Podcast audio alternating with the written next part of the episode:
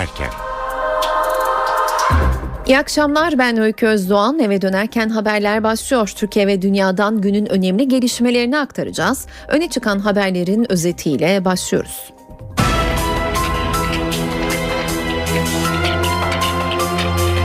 Batıda kar yağışı etkisini azalttı, doğuda ise kar esareti sürüyor. Pek çok il çığ tehlikesiyle karşı karşıya kaldı.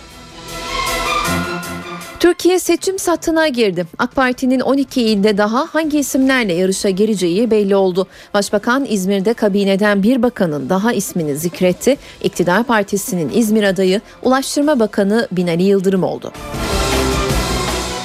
Devlet Denetleme Kurumu vatandaşın kişisel bilgileri tehlike altında dedi. DDK'nın tespitine göre kimi kurumlar vatandaşın kişisel bilgilerini asma kilitli odalarda tutuyor.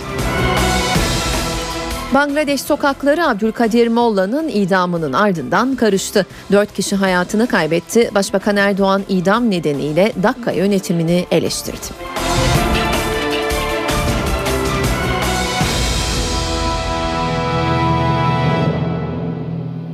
Güneydoğu kar altında üstelik ölümler var. Hakkari'de iki kişi çığ altında kaldı. Şırnak'ın Cizre ilçesiyle Mardin'in Nusaybin ilçesi arasındaki karayolunda mahsur kalan yolcular yaklaşık iki gün kurtarılmayı bekledi.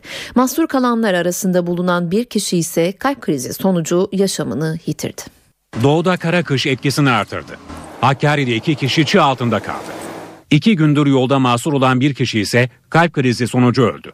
Şırnak'ın Cizre ilçesiyle Mardin'in Nusaybin ilçesi arasındaki tarihi İpek yolu kar nedeniyle ulaşıma kapandı. Çarşamba akşamı Şırnak'tan yola çıkan onlarca araç iki iç arasında mahsur kaldı. Yaklaşık iki gündür yolun açılmasını bekleyen yolcular yardım istemelerine rağmen yol açma çalışması yapılmadığını iddia etti.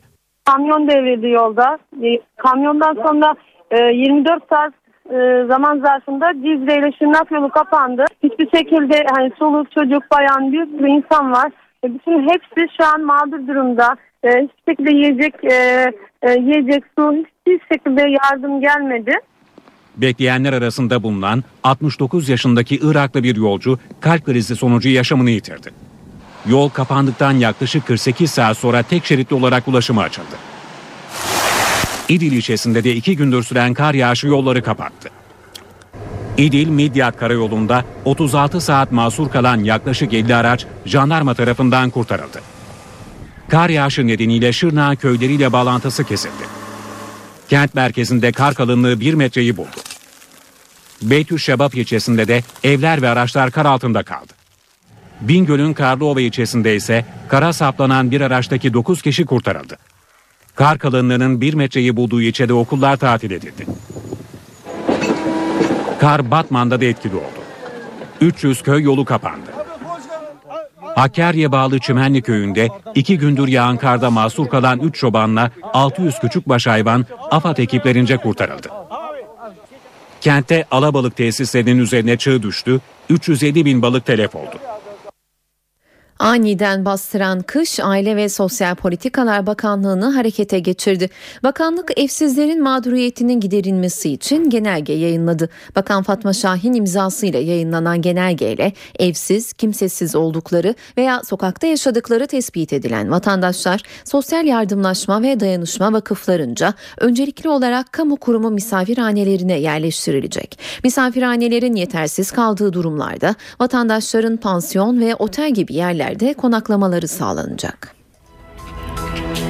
Soğuklarla birlikte vatandaş doğalgaz tüketimini artırdı. Enerji Bakanı Taner Yıldız 3 gün önce 197 milyon metreküplük tüketimle rekor seviyeye ulaşıldı. Bu rakam belki bugün 200 milyona yükselir, yeni rekor kırılır dedi. 10 Aralık günü yaklaşık 200 milyon metreküplük günlük tüketime yaklaştık. 197 milyon metreküp belki bugün e, 200 milyon metreküpleri bulabilecek.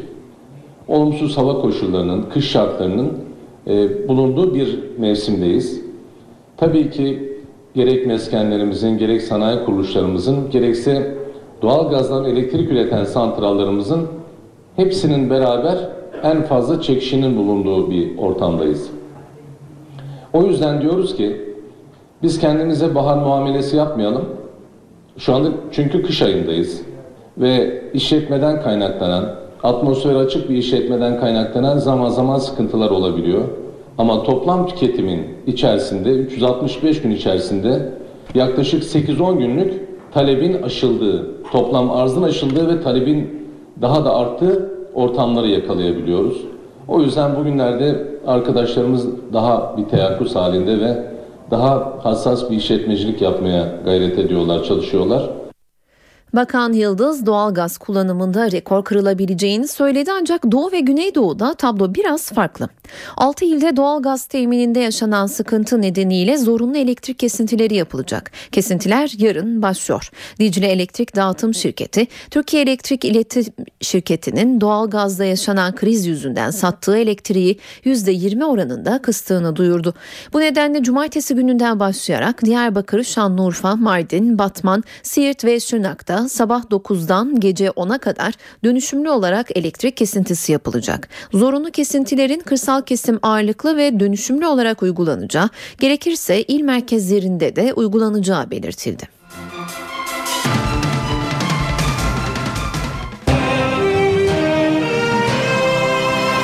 NTV Radyo Başbakan Erdoğan malumu ilan etti. İzmir Büyükşehir Belediyesi Başkan adaylarının Ulaştırma Bakanı Binalim Yıldırım olduğunu söyledi. Erdoğan aday tanıtım toplantısında yaşam tarzlarına müdahale edildiği yönündeki iddialara da değindi. Hiçbir vilayetin yaşam tarzına karışmadık, biz özgürlüklerden yanayız dedi. Yerel yönetimde de İzmir'e AK belediyeciliği getirerek daha güçlü hale getireceğiz. Adayımız Binali Yıldırım.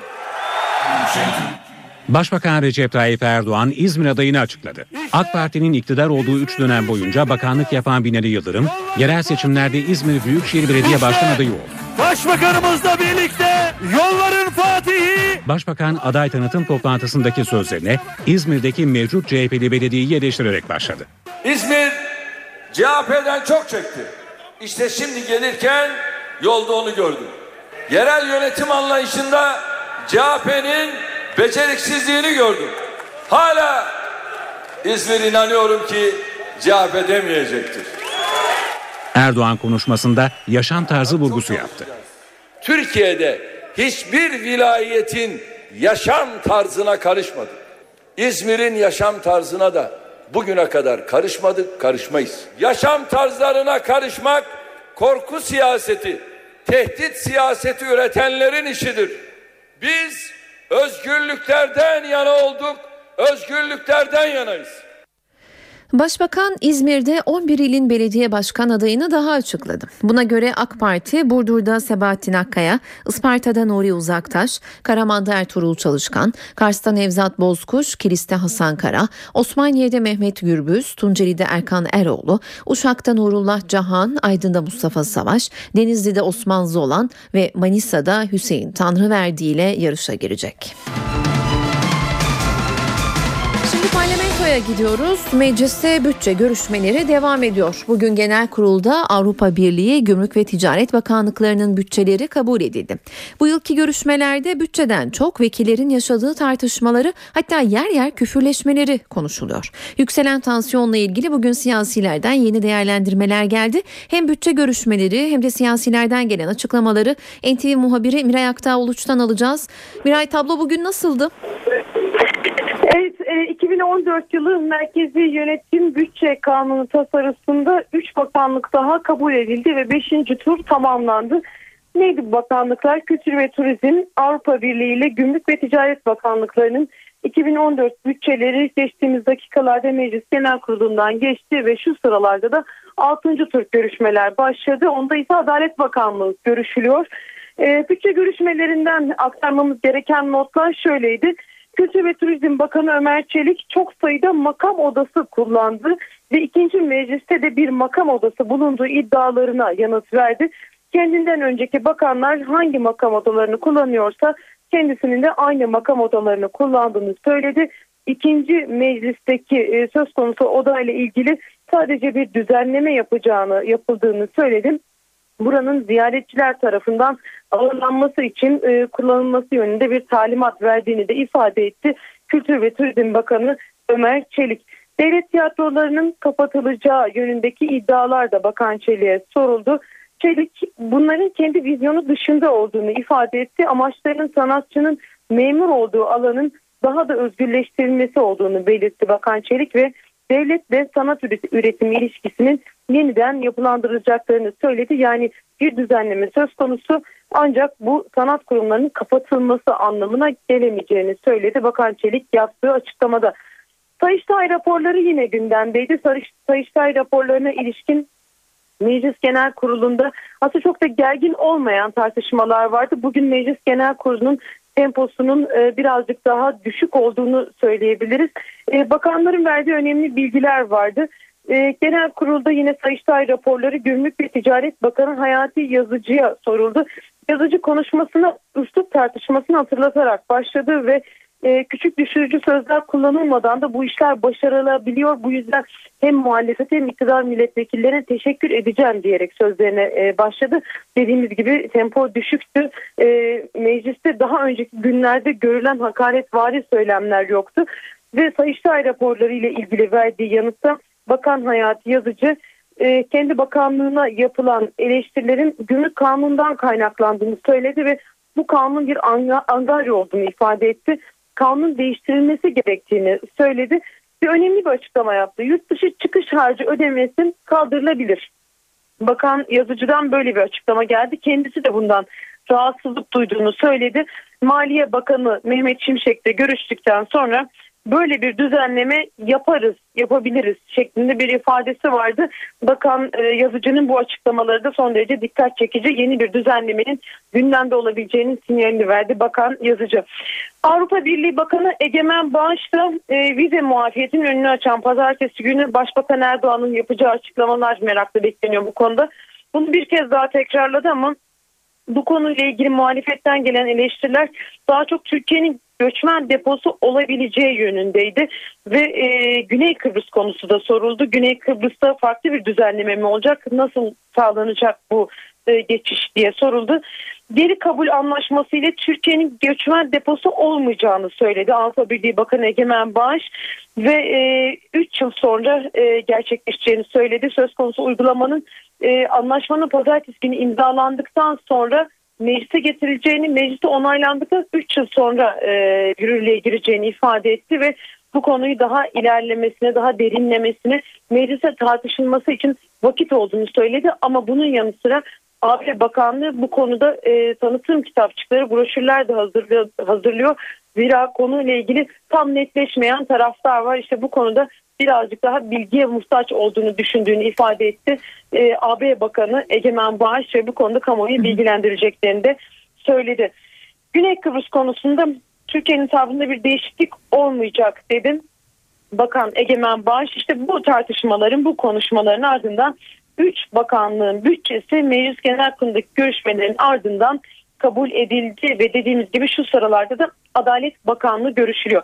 Mecliste bugün bir başkan notta rafa kaldırılan devlet sırrı yasası ile ilgiliydim. Bir yıl oradan sonra yeniden tartışılıyor Türkiye Büyük Millet Meclisi'nde bu konu. Önümüzdeki günlerde meclise gelebileceği iddia ediliyor. İktidar ve muhalefetten değerlendirmeler vardı. İktidardan Hayat Yazıcı bugün e, genel kurulda değil mecliste yine ama genel kurulda o genel kurul dışında bir yerde açıklama yaptı biz gazetecilere ve ihtiyaca göre düzenleme yapılabilir dedi devlet sırrı yasası ile ilgili olarak. E, muhalefet ise düzenlemenin demokrasiyi yok edeceği görüşünde. Cumhuriyet Halk Partisi'nden Atilla Kart eğer bu tasarı yasalaşırsa demokrasi kırıntılarını da e, yok edecek nihai bir adım olur dedi. E, ne siz burada basın toplantısı e, ne biz burada basın toplantısı düzenleyebiliriz ne de siz mes- mesleğinizi icra edebilirsiniz şeklinde bir değerlendirmesi vardı. BDP'den gelen bir değerlendirme de vardı yine bu konuyla ilgili devlet sırrı e, konusunda artık çağımızda bu tür e, şeyler sır olarak kalmıyor dedi BDP Ağrı Milletvekili Halil Aksoy ve e, böyle bir uygulamanın kabul edilemez olduğunu da ifade etti. Peki düzenleme eğer gerçekleşirse ne gibi iddialar var neler olabilir? İddiaya göre söz konusu düzenlemeyle neyin devlet sırrı olup olmadığına Başbakanın başkanlık ettiği 5 kişilik bir komisyonun e, belirleyeceği ifade ediliyor ama tabii tüm bunlar iddia ve önümüzdeki günlerde e, torba yasaya eklenecek bir e, düzenleme olarak geleceği belirtilen e, devlet sırrı yeni devlet sırrı kanun e, ne olup ne olmadığını ya da Meclis Genel Kurulu'na gelip gelmeyeceğini göreceğiz zaman çoktan e, mecliste bir tartışma yaratmış gibi gözüküyor bu düzenleme. Bugün Türkiye Büyük Millet Meclisi gündeminden öne çıkan başlıklar özetle bu şekilde. Teşekkürler Miray. NTV muhabiri Miray Aktağ Uluç telefon hattımızdaydı. Siyasette bu haftanın tartışmalı konularının başında CHP İzmir Milletvekili Mustafa Balbay'ın tahliyesi geliyor. O tahliyenin yolunu açan Anayasa Mahkemesi kararının gerekçesi açıklandı. Mahkeme seçilme hakkı sadece adaylığı değil parlamentoda bulunmayı da kapsar. Tutukluluk hali seçilme hakkında müdahaledir dedi. Seçilme hakkı sadece seçimlerde aday olma hakkını değil, aynı zamanda seçildikten sonra milletvekili olarak parlamentoda bulunma hakkını da ihtiva etmektedir. Bu hüküm Anayasa Mahkemesi'nin Mustafa Balbay kararından. CHP İzmir Milletvekili Mustafa Balbay'a tahliye yolunu açan Anayasa Mahkemesi'nin gerekçeli kararı resmi gazetede yayınlandı. Gerekçeli kararda uzun tutukluluğun seçilme hakkına bir müdahale olduğu vurgulandı başvurucunun milletvekilliği görevini yerine getirmesine engel olan tutukluluk halinin milletvekili olarak siyasi faaliyet ve temsil hakkını engellemesi nedeniyle seçilme hakkına bir müdahale teşkil ettiği açıktır. Yüksek Mahkemenin kararında uzun tutukluluk süresi siyasi faaliyette bulunma hakkına yönelik ağır müdahale olarak nitelendirildi. Demokratik toplum düzeninin gereklerine uygun olduğunun söylenemeyeceği değerlendirmesi yapıldı. Gerekçeli kararda tahliye taleplerini inceleyen mahkemelerin milletvekili seçilen Balbay'ın kaçacağına ya da delilleri karartacağına dair inandırıcı somut olgular ortaya koyamadığı vurgulandı. Seçilmiş milletvekillerinin yasama faaliyetlerini yerine getirmelerini engelleyecek ölçüsüz müdahaleler seçmen iradesinin parlamentoya yansımasını önleyecektir. Yüksek Mahkeme Balbay'ın başvurusundaki tutukluluğu hukuki değildir iddiasını ise dayanaktan yoksun ve kabul edilemez buldu. Saat 18.22 ben Öykü Özdoğan eve dönerken de haber gelişmeleri aktarmaya devam ediyoruz. Vatandaşın gizli kalması gereken kimlik bilgileri elden ele dolaşıyor. Telefon abonesi olan, bankada hesabı bulunan ya da kargoyla paket yollayan hatta seçmen olan herkesin kimlik bilgileri tehlike altında. Bu tespiti Cumhurbaşkanlığı Devlet Denetleme Kurulu yaptı. Kamu ve özel kurumların bilgi güvenliği önlemlerini inceleyen kurumun açıkladığı rapora göre durum vahim. Devlet daireleri üzerindeki bilgisayarlarda bulunan milyonlarca vatandaşa ait bilgiler bazı kurumlarda sadece kapıdaki asma kilitle korunuyor. Çoğunda ise o bilgilere erişim hakkı 1 milyondan fazla memura açık üstelik 1, 2, 3 ve 4 gibi basit şifrelerle korunuyor. Ayrıntıları dinleyelim. Türkiye nüfusunun tamamına yakınının kimlik bilgileri tehlike altında.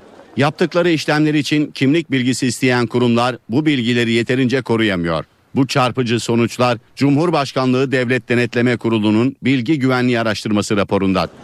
Rapora göre kimlik bilgileri çalınarak telefon hattı açıp kredi kartı çıkartıldığı, şirket kurulup kişilerin çeşitli örgütlere üye yapıldığı bilinmesine rağmen halen birçok işlemde kimlik fotokopisi alınıyor. Sayısı 68 milyonu geçen abonelikle 9 yaş üstü nüfusun kimlik bilgileri cep telefonu şirketlerinin elinde seçmen niteliğindeki 50 milyondan fazla vatandaşın adı, soyadı, anne baba adı, doğum yeri, doğum yılı ve adres bilgileri seçimlere girme yeterliliği bulunan partilerle paylaşılıyor. Bir siyasi parti ise internet sitesinde bu bilgilerin sorgulanmasına izin veriyor. Bilgi güvenliği eksikliğine bir diğer örnek de yine kamudan. Konut edindirme yardımı ve benzeri ödemeler sırasında kişilerin tüm kimlik bilgileri ve sosyal güvenlik numaraları yayınlanıyor. Rapora göre hassas verilerin bulunduğu sistemlere genellikle 1111, 0000 ve 1234 gibi kolay tahmin edilebilir şifrelerle giriliyor. Kamu ve özel kurumlar kullanıcı bilgilerinin kayıt altına alınması, bilgisayarlarla internet arasında güvenlik duvarı bulunması, antivirüs programı kullanılması gibi temel güvenlik önlemleri dahi almamış. Denetimlerde 14 milyon kişinin kimlik bilgilerinin bir CD'de hiçbir güvenlik önlemi alınmadan paylaşıldığı da tespit edildi. Kurul, Başbakanlık ve bakanlıklara gönderdiği raporda veri güvenliğinin sağlanması için yasal ve idari değişiklikler önerdi. Başbakan Erdoğan'ın açıkladığı demokratikleşme paketi kişisel verilerin korunmasını yasal güvenceye alıyor. Bilgi Üniversitesi'nden Leyla Keser söz konusu düzenlemenin önemine dikkat çekiyor ve bir an önce yasalaşmalı diyor. Anayasanın 20. maddesinin 3. fıkrasında temel insan hakkı olarak tanımlandı. Kişisel verilerin korunması hakkı ve bu hakkın hukuki çerçevesine ilişkin bir kanun çıkartılacak der anayasa. Başbakan demokratikleşme paketiyle bu kanunun e, bu paket çerçevesinde yasalaşacağına dair işaretler verdi.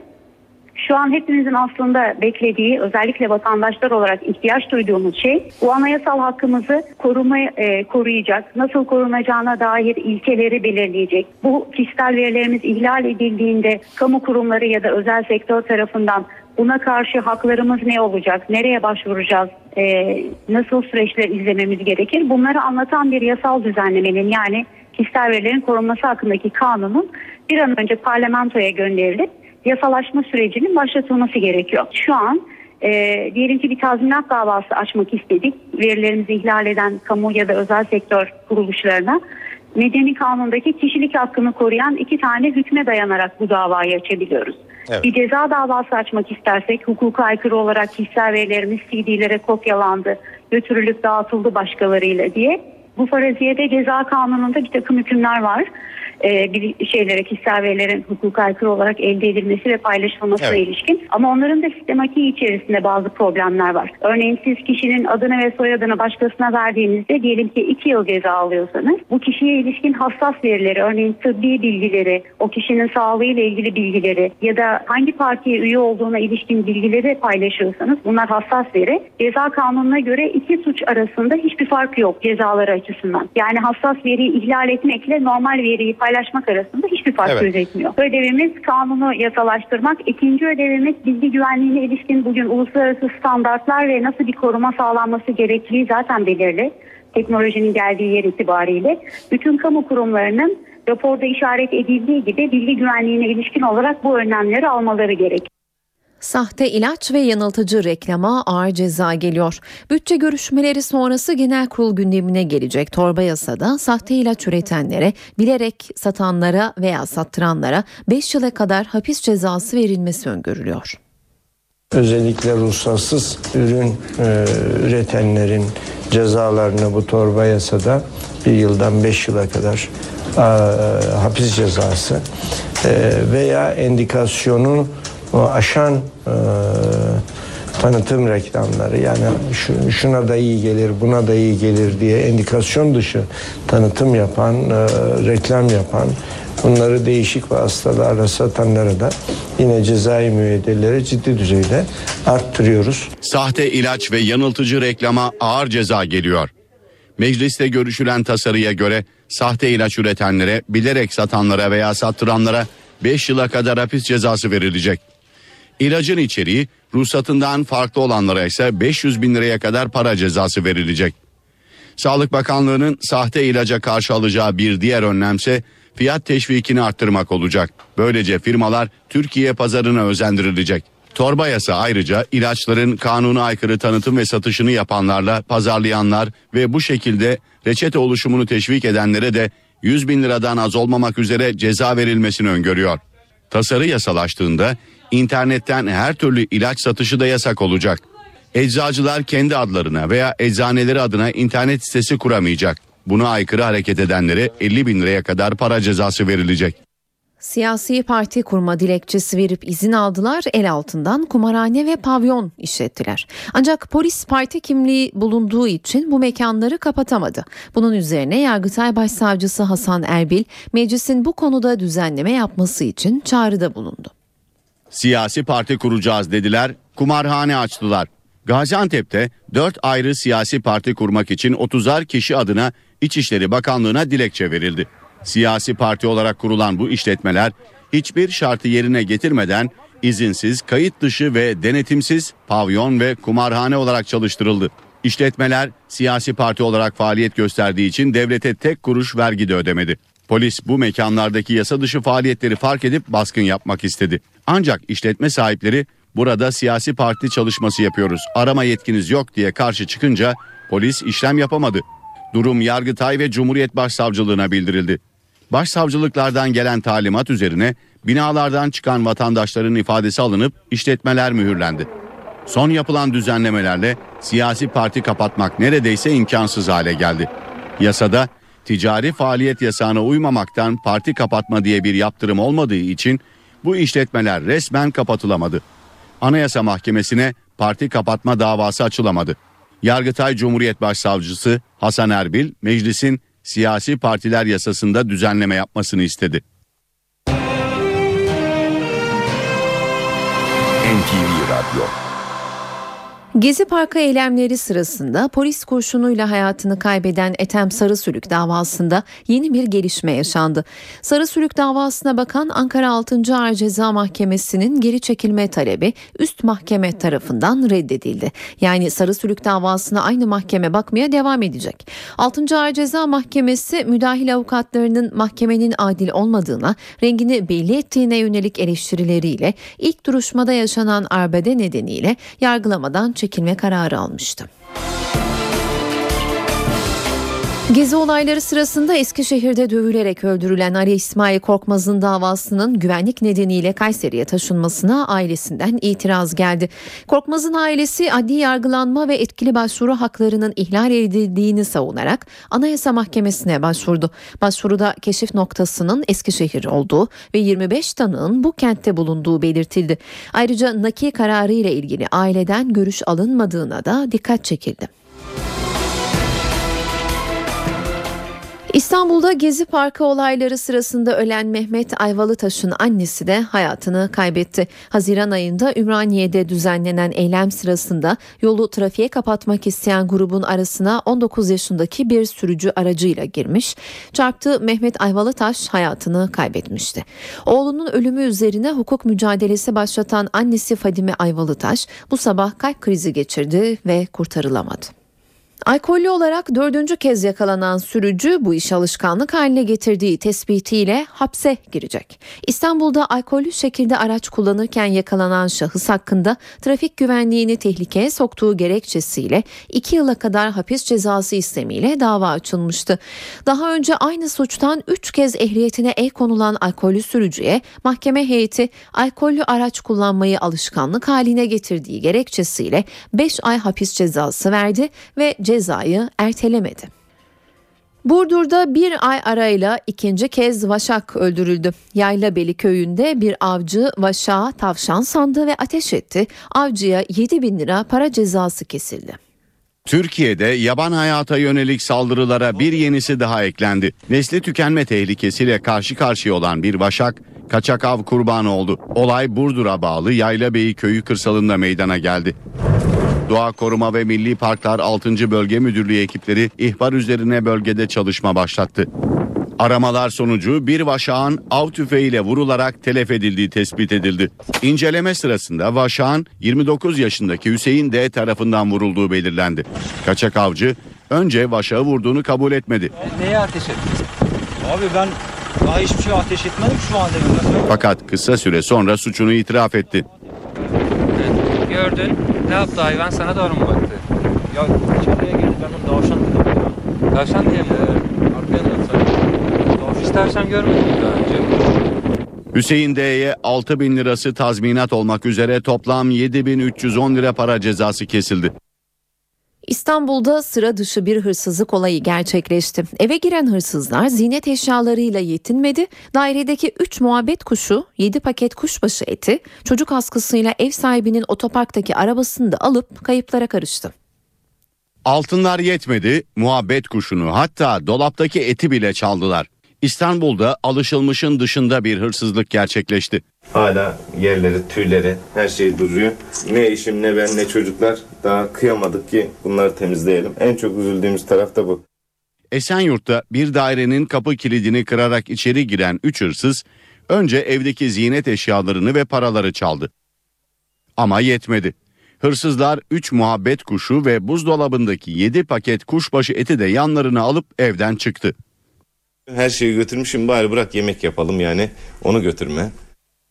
Sıradaysa otoparkta bekleyen otomobil vardı. Muhtemelen bastılar.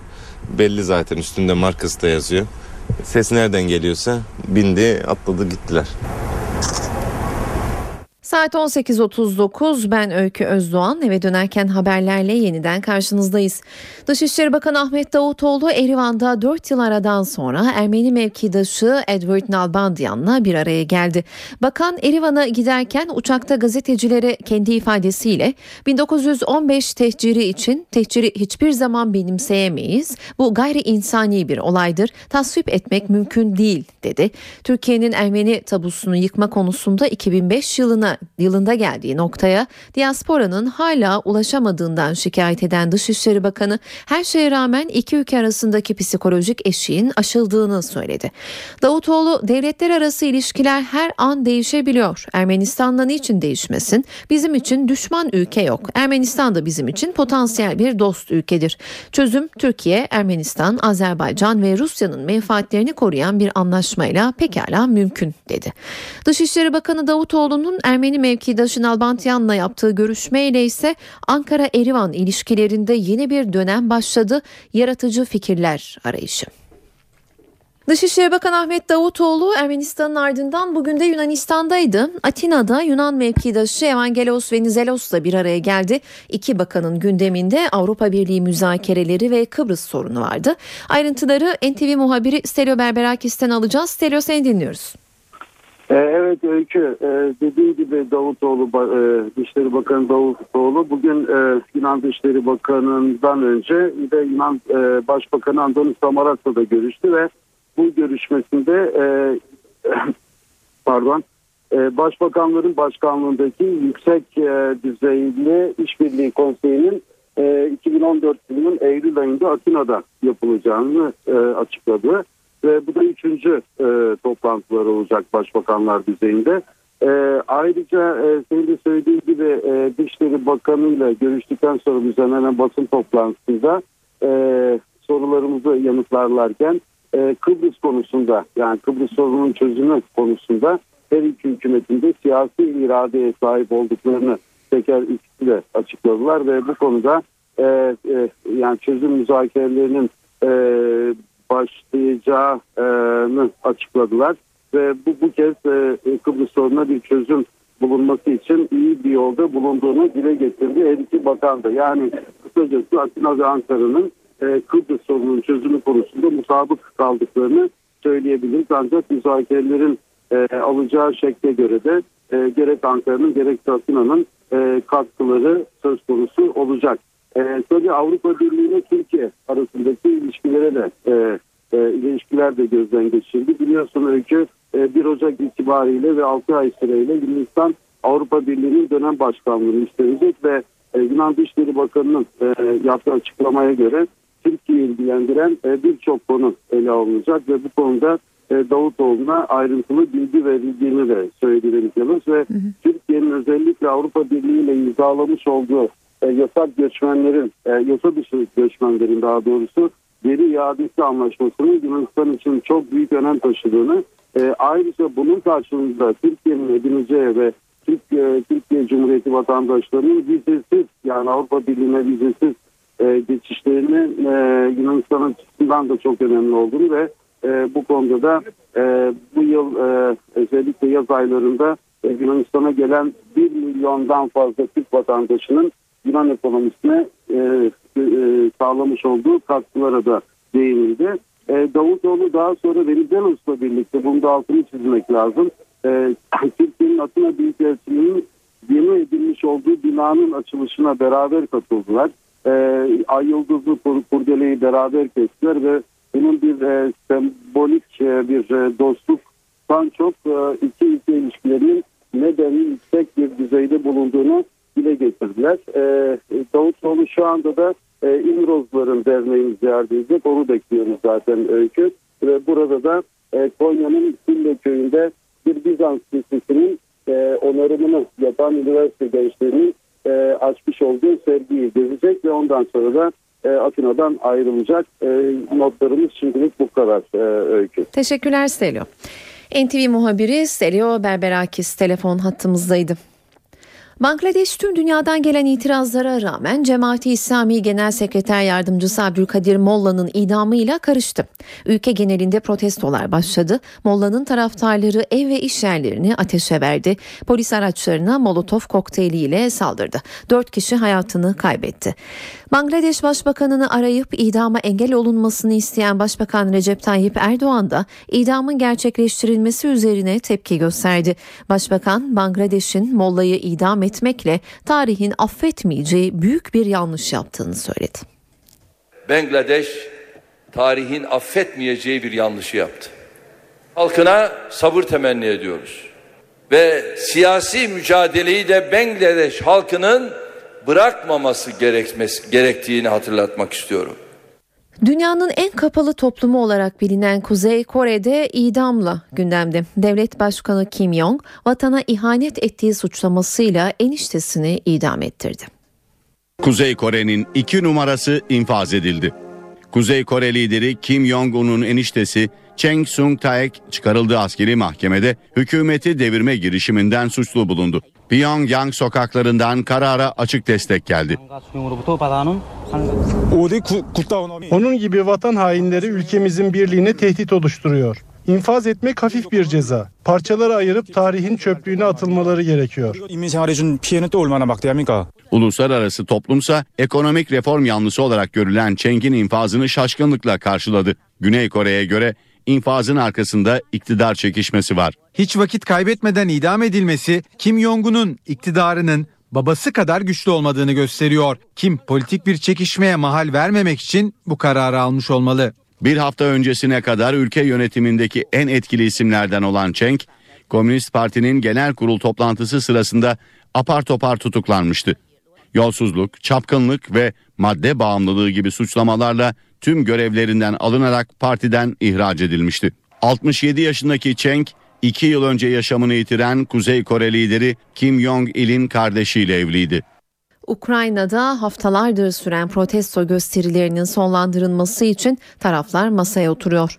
İktidar ve muhalefet ülkeyi sarsan siyasi krize çözüm aramak için bir araya gelecek. Üç muhalefet partisinin lideri Devlet Başkanı Viktor Yanukovic'in ev sahipliği yapacağı toplantıya katılacaklarını duyurdu. Muhalefet liderleri taleplerini Ukrayna Devlet Başkanı'na iletecek. Siyasi gerilimi düşürmek isteyen Yanukovic ise gösteriler sırasında gözaltına alınanların afla serbest serbest bırakılmasını önermeye hazırlanıyor. Belçika'da hararetli bir tartışma yaşanıyor. Nedeni Senato'nun çocuklara ötenazi hakkı tanıyan bir düzenlemeye onay vermiş olması. Parlamentodan da izin çıkarsa ölümcül derecede hasta olan çocuklar psikiyatr onayıyla kendi hayatlarına son verebilecek. Belçika çocuklara ötenazi hakkı tanımaya hazırlanıyor. Belçika Senatosu ölümcül hasta olan çocuklara ötenazi izni veren düzenlemeyi onayladı. Yasa tasarısına göre ötenazi hakkı tanınan çocukların aileleri ve doktorlarından onay alınacak. Ayrıca çocuğun psikolojisi bir uzman tarafından değerlendirilecek. Hararetli tartışmalara yol açan düzenleme ile ilgili son sözü parlamento söyleyecek. Parlamentodan da tasarıya evet oyu çıkması bekleniyor. Ötenaziyi destekleyen politikacılar acının yaşı yok diyor. Acı çeken çocuklar bu acıyla nasıl baş etmek istediğini seçme hakkına sahip olmalı. Yasaya red oyu verenlerse çocukların ölüm kavramını anlamadığı görüşünde. Çocuklar ölümün ne anlama geldiğini, geri dönüşü olmayan bir yol olduğunu anlayamaz. Ayrıca kolayca etki altına girebilirler. Böyle büyük bir kararı almalarına izin verilmemeli. Hasta yakınlar arasında da yasaya karşı çıkanlar var. Hasta çocuklar ailelerinin yaşadığı zorluklardan çok etkileniyor. Yük olduklarını düşünüyor. Bu yüzden onlardan ayrılmaya hazır olduklarını düşünebilirler. Ama bu yeterli olgunlukta oldukları anlamına gelmez. Belçika'da ötenazi yetişkinler için yasal. Geçen yıl 1432 Belçikalı ötenazi ile yaşamlarına son vermişti. Saat 19 ben Öykü Özdoğan eve dönerken haberlerle yeniden karşınızdayız. Gezi Parkı eylemleri sırasında polis kurşunuyla hayatını kaybeden Ethem Sarı Sürük davasında yeni bir gelişme yaşandı. Sarı Sürük davasına bakan Ankara 6. Ağır Ceza Mahkemesi'nin geri çekilme talebi üst mahkeme tarafından reddedildi. Yani Sarı Sürük davasına aynı mahkeme bakmaya devam edecek. 6. Ağır Ceza Mahkemesi müdahil avukatlarının mahkemenin adil olmadığına rengini belli ettiğine yönelik eleştirileriyle ilk duruşmada yaşanan arbede nedeniyle yargılamadan çekilme kararı almıştı. Güneydoğu kar altında. Üstelik ölümler var. Hakkari'de iki kişi çığ altında kaldı. Şırnak Cizre ilçesinde ve Mardin'in Nusaybin ilçesi arasındaki karayolunda mahsur kalan yolcular yaklaşık iki gün kurtarılmayı bekledi.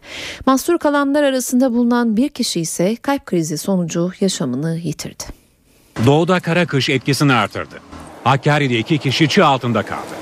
İki gündür yolda mahsur olan bir kişi ise kalp krizi sonucu öldü. Şırnak'ın Cizre ilçesi ile Mardin'in Nusaybin ilçesi arasındaki tarihi İpek yolu kar nedeniyle ulaşıma kapandı. Çarşamba akşamı Şırnak'tan yola çıkan onlarca araç iki iç arasında mahsur kaldı. Yaklaşık iki gündür yolun açılmasını bekleyen yolcular yardım istemelerine rağmen yol açma çalışması yapılmadığını iddia etti. Kamyon devrildi yolda. E, kamyondan sonra 24 e, saat e, zaman zarfında Cizre ile Şırnak yolu kapandı. Hiçbir şekilde hani soluk çocuk bayan bir sürü insan var. Bütün hepsi şu an mağdur durumda. Hiçbir şekilde yiyecek yiyecek su hiçbir şekilde yardım gelmedi. Bekleyenler arasında bulunan 69 yaşındaki Iraklı bir yolcu kalp krizi sonucu yaşamını yitirdi. Yol kapandıktan yaklaşık 48 saat sonra tek şeritli olarak ulaşıma açıldı. İdil ilçesinde de iki gündür süren kar yağışı yolları kapattı. İdil Midyat Karayolu'nda 36 saat mahsur kalan yaklaşık 50 araç jandarma tarafından kurtarıldı. Kar yağışı nedeniyle Şırnak köyleriyle bağlantısı kesildi. Kent merkezinde kar kalınlığı 1 metreyi buldu. Beytüşşebap ilçesinde de evler ve araçlar kar altında kaldı. Bingöl'ün Karlıova ilçesinde ise kara saplanan bir araçtaki 9 kişi kurtarıldı. Kar kalınlığının 1 metreyi bulduğu ilçede okullar tatil edildi. Kar Batman'da da etkili oldu. 300 köy yolu kapandı. Hakkari'ye bağlı Çimenli köyünde iki gündür yağan karda mahsur kalan 3 çobanla 600 küçük baş hayvan AFAD ekiplerince kurtarıldı. Kentte alabalık tesislerinin üzerine çığ düştü, 307 bin balık telef oldu. Soğuklarla birlikte vatandaş doğalgaz tüketimini artırdı. Enerji Bakanı Taner Yıldız 3 gün önce 197 milyon metreküplük tüketimle rekor seviyeye ulaşıldı. Bu rakam belki bugün 200 milyona yükselir, yeni rekor kırılır dedi. 10 Aralık günü yaklaşık 200 milyon metreküplük günlük tüketime yaklaştık. 197 milyon metreküp belki bugün 200 milyon metreküpleri bulabilecek. Olumsuz hava koşullarının, kış şartlarının e, bulunduğu bir mevsimdeyiz. Tabii ki gerek meskenlerimizin, gerek sanayi kuruluşlarımızın, gerekse doğal gazdan elektrik üreten santrallarımızın hepsinin beraber en fazla çekişinin bulunduğu bir ortamdayız. O yüzden diyoruz ki biz kendimize bahar muamelesi yapmayalım. Şu anda çünkü kış ayındayız ve işletmeden kaynaklanan atmosfer açık bir işletmeden kaynaklanan zaman zaman sıkıntılar olabiliyor. Ama toplam tüketimin içerisinde 365 gün içerisinde yaklaşık 8-10 günlük talebin aşıldığı, toplam arzın aşıldığı ve talebin daha da arttığı ortamları yakalayabiliyoruz. O yüzden bugünlerde arkadaşlarımız daha bir teyakkuz halinde ve daha hassas bir işletmecilik yapmaya gayret ediyorlar, çalışıyorlar. Bakan Yıldız doğalgaz kullanımında rekor kırılabileceğini söyledi ancak Doğu ve Güneydoğu'da tablo biraz farklı.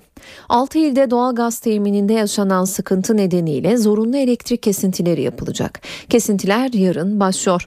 Dicle Elektrik Dağıtım Şirketi, Türkiye Elektrik İletim Şirketi'nin doğalgazda yaşanan kriz yüzünden sattığı elektriği %20 oranında kıstığını duyurdu.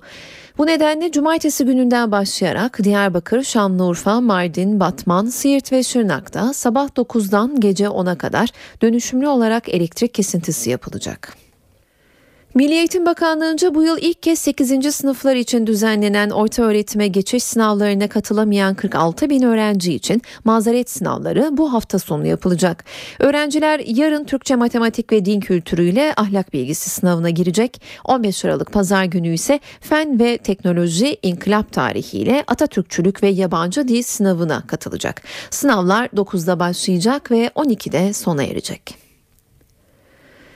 Başbakan Erdoğan malumu ilan etti. İzmir Büyükşehir Belediyesi Başkan adaylarının Ulaştırma Bakanı Binali Yıldırım olduğunu söyledi.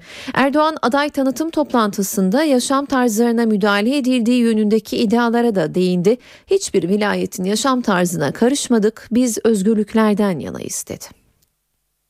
Yerel yönetimde de İzmir'e AK belediyeciliği getirerek daha güçlü hale getireceğiz. Adayımız Binali Yıldırım. Başbakan Recep Tayyip Erdoğan İzmir adayını açıkladı. AK Parti'nin iktidar olduğu 3 dönem boyunca bakanlık yapan Binali Yıldırım, yerel seçimlerde İzmir Büyükşehir Belediye Başkan adayı oldu. Başbakanımızla birlikte yolların fatihi. Başbakan aday tanıtım toplantısındaki sözlerine İzmir'deki mevcut CHP'li belediyeyi eleştirerek başladı. İzmir CHP'den çok çekti. İşte şimdi gelirken yolda onu gördüm. Yerel yönetim anlayışında CHP'nin beceriksizliğini gördüm. Hala İzmir inanıyorum ki CHP demeyecektir. Erdoğan konuşmasında yaşam tarzı vurgusu yaptı. Türkiye'de hiçbir vilayetin yaşam tarzına karışmadık. İzmir'in yaşam tarzına da bugüne kadar karışmadık, karışmayız. Yaşam tarzlarına karışmak korku siyaseti, tehdit siyaseti üretenlerin işidir. Biz özgürlüklerden yana olduk, özgürlüklerden yanayız. NTV Radyo İstanbul'daki trafik durumunu aktaralım. Anadolu yakasından Avrupa yakasına geçişler her iki köprüde de yoğun görünüyor. Fatih Sultan Mehmet Köprüsü'nde Molla Gürani Viyadüğü'nden başlıyor yoğunluk. Boğaziçi Köprüsü'nde ise Altunizade'den köprü çıkışına kadar Avrupa yakasına geçişe kadar yoğunluk devam ediyor. Aksi yönde ise Avrupa yakasından geçişlerde Boğaziçi Köprüsü'ne baktığımızda Kağıthane'den itibaren bir yoğunluk söz konusu. Fatih Sultan Mehmet Köprüsü'nde de sıkışıklık Levent'ten bağlantı yoluyla gişelere doğru artıyor. Öncesinde ise Hastal'dan itibaren başlıyor. Trafiğin yoğun olduğu birkaç güzergahı da ekleyelim. E5'te Anadolu yakasında Kozyatağı'ndan Uzunçayır'a kadar Yine Anadolu yakasında Çakmak Köprüsü'nden Kavacı Kavşağı'na kadar temde yoğun görünüyor. Avrupa yakasında ise E5'te Ali Samiyen'den Ortaköy Viyadüğü'ne ve Topkapı'dan Haliç Köprüsü'ne kadar da oldukça yoğun seyrediyor trafik. İyi yolculuklar dileriz. Sanat dünyasından bir yıldız daha kaydı. Tiyatro ve seslendirme sanatçısı Zafer Önen 92 yaşında yaşamını yitirdi. Önen 6 aydır Pendik ilçesindeki bir rehabilitasyon merkezinde tedavi görüyordu. Sanatçı kalp yetmezliği sonucu bu sabah hayatını kaybetti. Zafer Önen 1943 yılında Ses Tiyatrosu'nda Hava Civa operetiyle sahne hayatına başladı. Muammer Karaca, İstanbul Şehir Tiyatroları, Dormen Tiyatrosu gibi tiyatrolarda sergiledi sergilenen oyunlarda rol aldı. Önen Lüküs Hayat, Şömine'deki Ceset ve Cibali Karakolu gibi birçok oyunda da rol aldı. Önen pek çok sinema, dizi, film ve reklam projesinde yer aldı. Zafer Önen son olarak NTV'de seslendirme yapıyordu. Eve dönerken haberler kültür sanatla devam ediyor. Günün etkinliklerinden bir derleme sunuyoruz.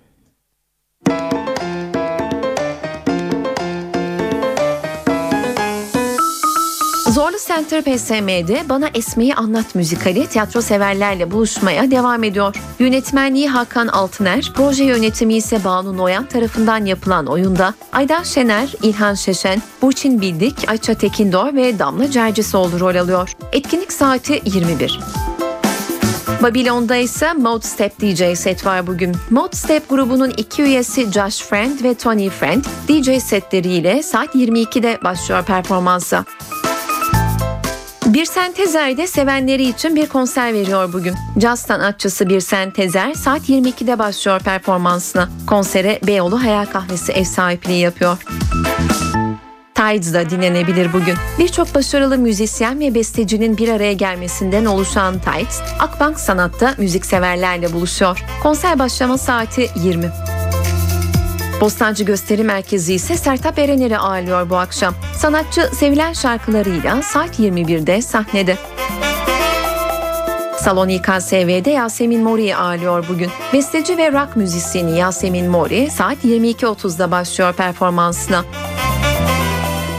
Mabel Matiz ise Ankaralı hayranlarıyla bir araya geliyor. Matiz'in konserine Jolly Joker Ankara ev sahipliği yapıyor. Konser başlama saati 22. Mirkelam ise Bronx P sahnede olacak. Son albümü Deniz'in arka yüzünden şarkılar seslendirecek Mirkelam saat 23'te başlıyor konserine.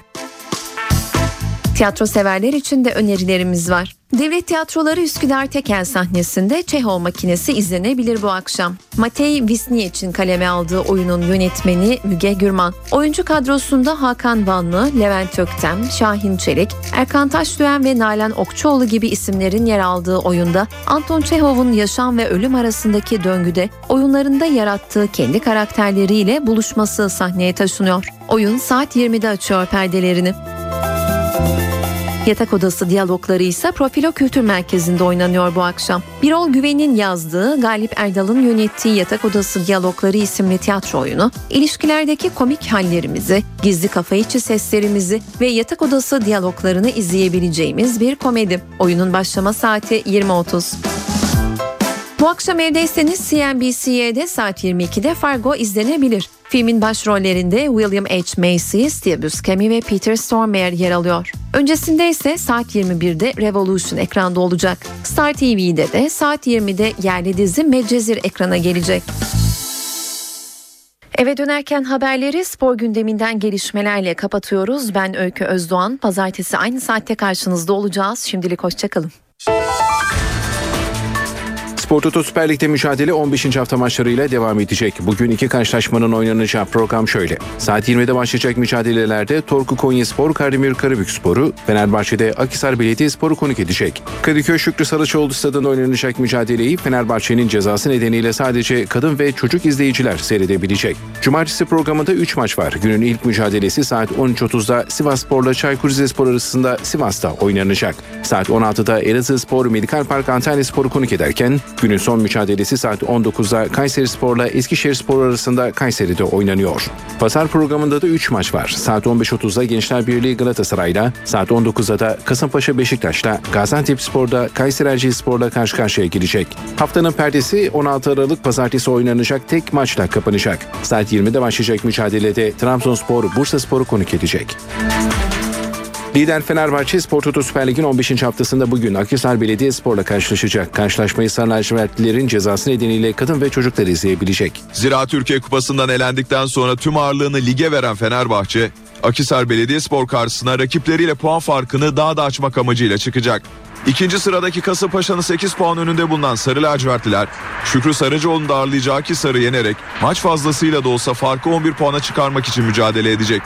Fenerbahçe karşılaşma için son çalışmasını Can tesislerinde yaparak kampa girdi. Basına kapalı antrenmanın bir bölümünü kulüp başkanı Aziz Yıldırım'la bazı yöneticiler de izledi. Sakatlığı geçen Egemen Korkmaz çalışmanın tamamında yer aldı. Deneyimli oyuncunun Akisar Belediyespor'a karşı forma giymesi bekleniyor. Fenerbahçe'de ilk yarıyı kapatan Emre Belezoğlu'yla sarı kart cezalısı Caner Erkin görev yapamayacak. Teknik direktör Ersun Yanal'ın Caner yerine Hasan Ali Kaldırım'a görev vermesi bekleniyor. Beşiktaş derbisinde gördüğü kırmızı kart sonrası aldığı iki maçlık cezası biten Meireles ise yanal forma verirse oynayabilecek. Fenerbahçe'nin cezası nedeniyle Kadıköy'de oynanacak Akisar Belediyespor maçını sadece kadınlar ve 12 yaş altındaki çocuklar izleyebilecek. Şükrü Saracoğlu stadındaki karşılaşma saat 20'de başlayacak. Maçta Mete Kalkavan düdük çalacak. Beşiktaş'ın ara transfer dönemindeki ilk hedefi Lescott. Siyah beyazlılar deneyimli stoper için Manchester City'nin kapısını çaldı. Devre arası transfer döneminde kadrosuna en az 3 futbolcu katmak isteyen Beşiktaş yönetimi önceliği savunma hattına veriyor. Yeni sezonda Futbol Federasyonu'nun 18 kişilik maç kadrosunda 5 yabancı oyuncuya izin verecek olması nedeniyle yerli bir stoper arayışında olan yönetim kararını değiştirdi. Yönetim teknik heyetin raporu doğrultusunda öncelikli olarak tecrübeli bir yabancı defans oyuncusu transfer etmek için girişimlere başladı. Siyah beyaz yöneticiler bir süredir temas halinde oldukları İngiliz defans oyuncusu Julian Lescott'ın transferinde sona yaklaştı. 2009 yılından bu yana Manchester City forması giyen 31 yaşındaki oyuncunun sözleşmesi sezon sonunda bitecek. Beşiktaş yönetimi Lescott'un devre arası transfer döneminde bonservis bedeli ödemeden kadrosuna katmak istiyor. Manchester City ile yapılan görüşmeler olumlu giderken İngiliz futbolcu da Beşiktaş'ta oynamaya sıcak bakıyor. Siyah beyazlı kulüp Lescott'a yıllık 2 milyon euro garanti ücret vermeyi planlıyor. 1999-2001 yılları arasında Wolverhampton Wanderers altyapısında futbola başlayan Lescott ilk profesyonel sözleşmesini de bu kulüpte imzaladı. 2006 yılında Everton'a transfer olan İngiliz oyuncu 2009-2010 sezonu başında yaklaşık 27 milyon euro bonservis bedeliyle Manchester City kadrosuna dahil olmuştu. 31 yaşındaki futbolcu 26 kez İngiltere A milli takımının formasını giydi. Lescott transferinin gerçekleşmesi durumunda sezon başında kadroya dahil edilen Pedro Franco kiralık olarak başka bir takıma gönderilecek. Beşiktaş'ta olan sözleşmesi sezon sonunda bitecek olan Julian Escude ile de yeni mukabele imzalanmayacak. Profesyonel Futbol Disiplin Kurulu Galatasaray yöneticisi Sedat Doğan'a 60 gün hak mahrumiyeti cezası verdi. Doğan'a ayrıca 44 bin lira para cezası kesildi. Disiplin Kurulu Sedat Doğan'a cezanın sportmenliğe aykırı açıklamaları nedeniyle verildiğini bildirdi. Disipline sevk edilen diğer Galatasaraylı yönetici Şükrü Ergün'e ise ceza verilmediği belirtildi. Öte yandan Kayseri Erciyessporlu Mantiyeke 3, Medikal Park Antalya Sporlu Isaac Promise ve Kayseri Sporlu Gökhan Değirmenci'ye ikişer, aynı takımdan Salih Dursun'la Kasımpaşalı Ryan Babel'e de birer resmi müsabakadan men cezası verildi. Euroleague'de Fenerbahçe Ülker bu sezon evinde ilk kez kaybetti. Partizan'a 79-77 yenilen Sarı Lacivertliler grup liderliği için son hafta Nanterre ile karşı karşıya girecek. Turkish Airlines Euroleague'de Fenerbahçe Ülker sahasındaki ilk yenilgisini Partizan karşısında 79-77'lik skorla aldı. Fenerbahçe Ülker Sports Arena'daki maça Partizan fırtına gibi başladı. 5-0'la skorda öne fırlayan konuk takım 6. dakika dolmadan farkı çift hanelere taşıdı. Kinsi ve Milosavljevic'in sayılarıyla etkili olan Partizan farkı 16 sayıya kadar çıkartırken Emir ve Bielitsa'nın sayılarıyla çeyrek 30-17 sona erdi. İkinci çeyreğe Melih'in basketiyle başlayan Fenerbahçe Ülker 9-0'lık seri yakaladı. Farkı eriten Sarı Lacivertliler skor ortak oldu ama soyunma odasına 39-37 yenik gitti. Üçüncü periyotta Fenerbahçe öne geçti ama hemen yanıt geldi. Skorda ikinci kez üstünlüğü ele alan Fenerbahçe 8 sayılık farkı yakaladı ama Partizan farkı eritti. Son çeyreğe Fenerbahçe Ülker 60-59 önde gitse de Partizan bir anda farkı 9 sayıya kadar çıkarttı. Sonrasında Fenerbahçe Ülker farkı eritti ama rakibini yakalayamadı ve 79-77'lik sonuçla grupta ikinci yenilgisini aldı. Fenerbahçe Ülker'de Emir Predzic'in 21 sayı, 6 rebound ve 7 asistlik performansı galibiyet için yeterli olmadı. Bogdanovic ve Zoric 14'er sayı üretirken Boma Kalep de 11 sayı 6 asistle maçı tamamladı. Partizan'da Terence Kinsey 20, Bogdanovic 19 sayı kaydetti. Sarı lacivertli takım grubu lider tamamlamak için son maçında Fransa'da Nanter'le karşılaşacak. Euroleague'de Anadolu Efes top 16 şansını ateşe attı. Zalgiris Kaunas'la deplasmanda karşılaşan Lacivert Beyazlılar 4. çeyrekte rakibini 3 sayıda tutmasına rağmen son topu değerlendiremeyince sahadan 65-63 yenik ayrıldı. Temsilcimiz son maçta namalup Real Madrid'i yenerse yoluna devam edecek. Turkish Airlines Euroleague'de Jalgiris Kaunas'a konuk olan Anadolu Efes rakibine 65-63 yenildi. Litvanya'daki maça hızlı başlayan Jalgiris, Justin Dentman'ın sayılarıyla 5. dakikayı 12-5 önde geçti. Televizyon molasının ardından Planinic, Dragicevic ve Semih fark eriten temsilcimiz Hobson'la 10'a 0'lık bir seri yakaladı ve skorda öne geçti. İlk çeyrek 16-16 sona erdi. İkinci çeyrekte farkı 6 sayıya kadar çıkartan Anadolu Efes, rakibinin çembere yakın bölgelerden skor üretmesine engel olamadı. Pochus ve Dentman'ın sayılarına Hobson'la yanıt veren Efes, soyunma odasına 36-34 önde girdi. Üçüncü çeyrekte Jalgiris 8-0'lık bir seri yakaladı ve skorda öne geçti. Periyodu da ev sahibi ekip 62-52 önde tamamladı. Anadolu Efes final periyodunda Savanovic, Semih ve Planinic ile farkı eritirken rakibini sadece 3 sayıda tuttu. Ancak son hücumda Duško Savanovic 3 sayılık atışından basketi bulamayınca temsilcimiz sahadan 65-63 mağlup ayrıldı. Jalgiris'te Dentman 23 sayılı sahanın yıldızı oldu. Efes'te Semih Erden 14 sayı 13 reboundla oynarken Scottie Hobson da 13 sayı üretti. Anadolu Efes'in top 16'ya kalması için son hafta maçında yenilgisiz lider Real Madrid İstanbul'da mağlup etmesi gerekecek. Aksi halde temsilcimiz diğer maçların sonuçlarını bekleyecek. Euroleague'de top 16 turuna çıkmayı garantileyen Galatasaray Hospital ise bugün Polonya'nın Zilmate Zeola Gora takımını ağırlayacak. Mücadele NTV Spor Smart'tan saat 20.30'da canlı olarak yayınlanacak.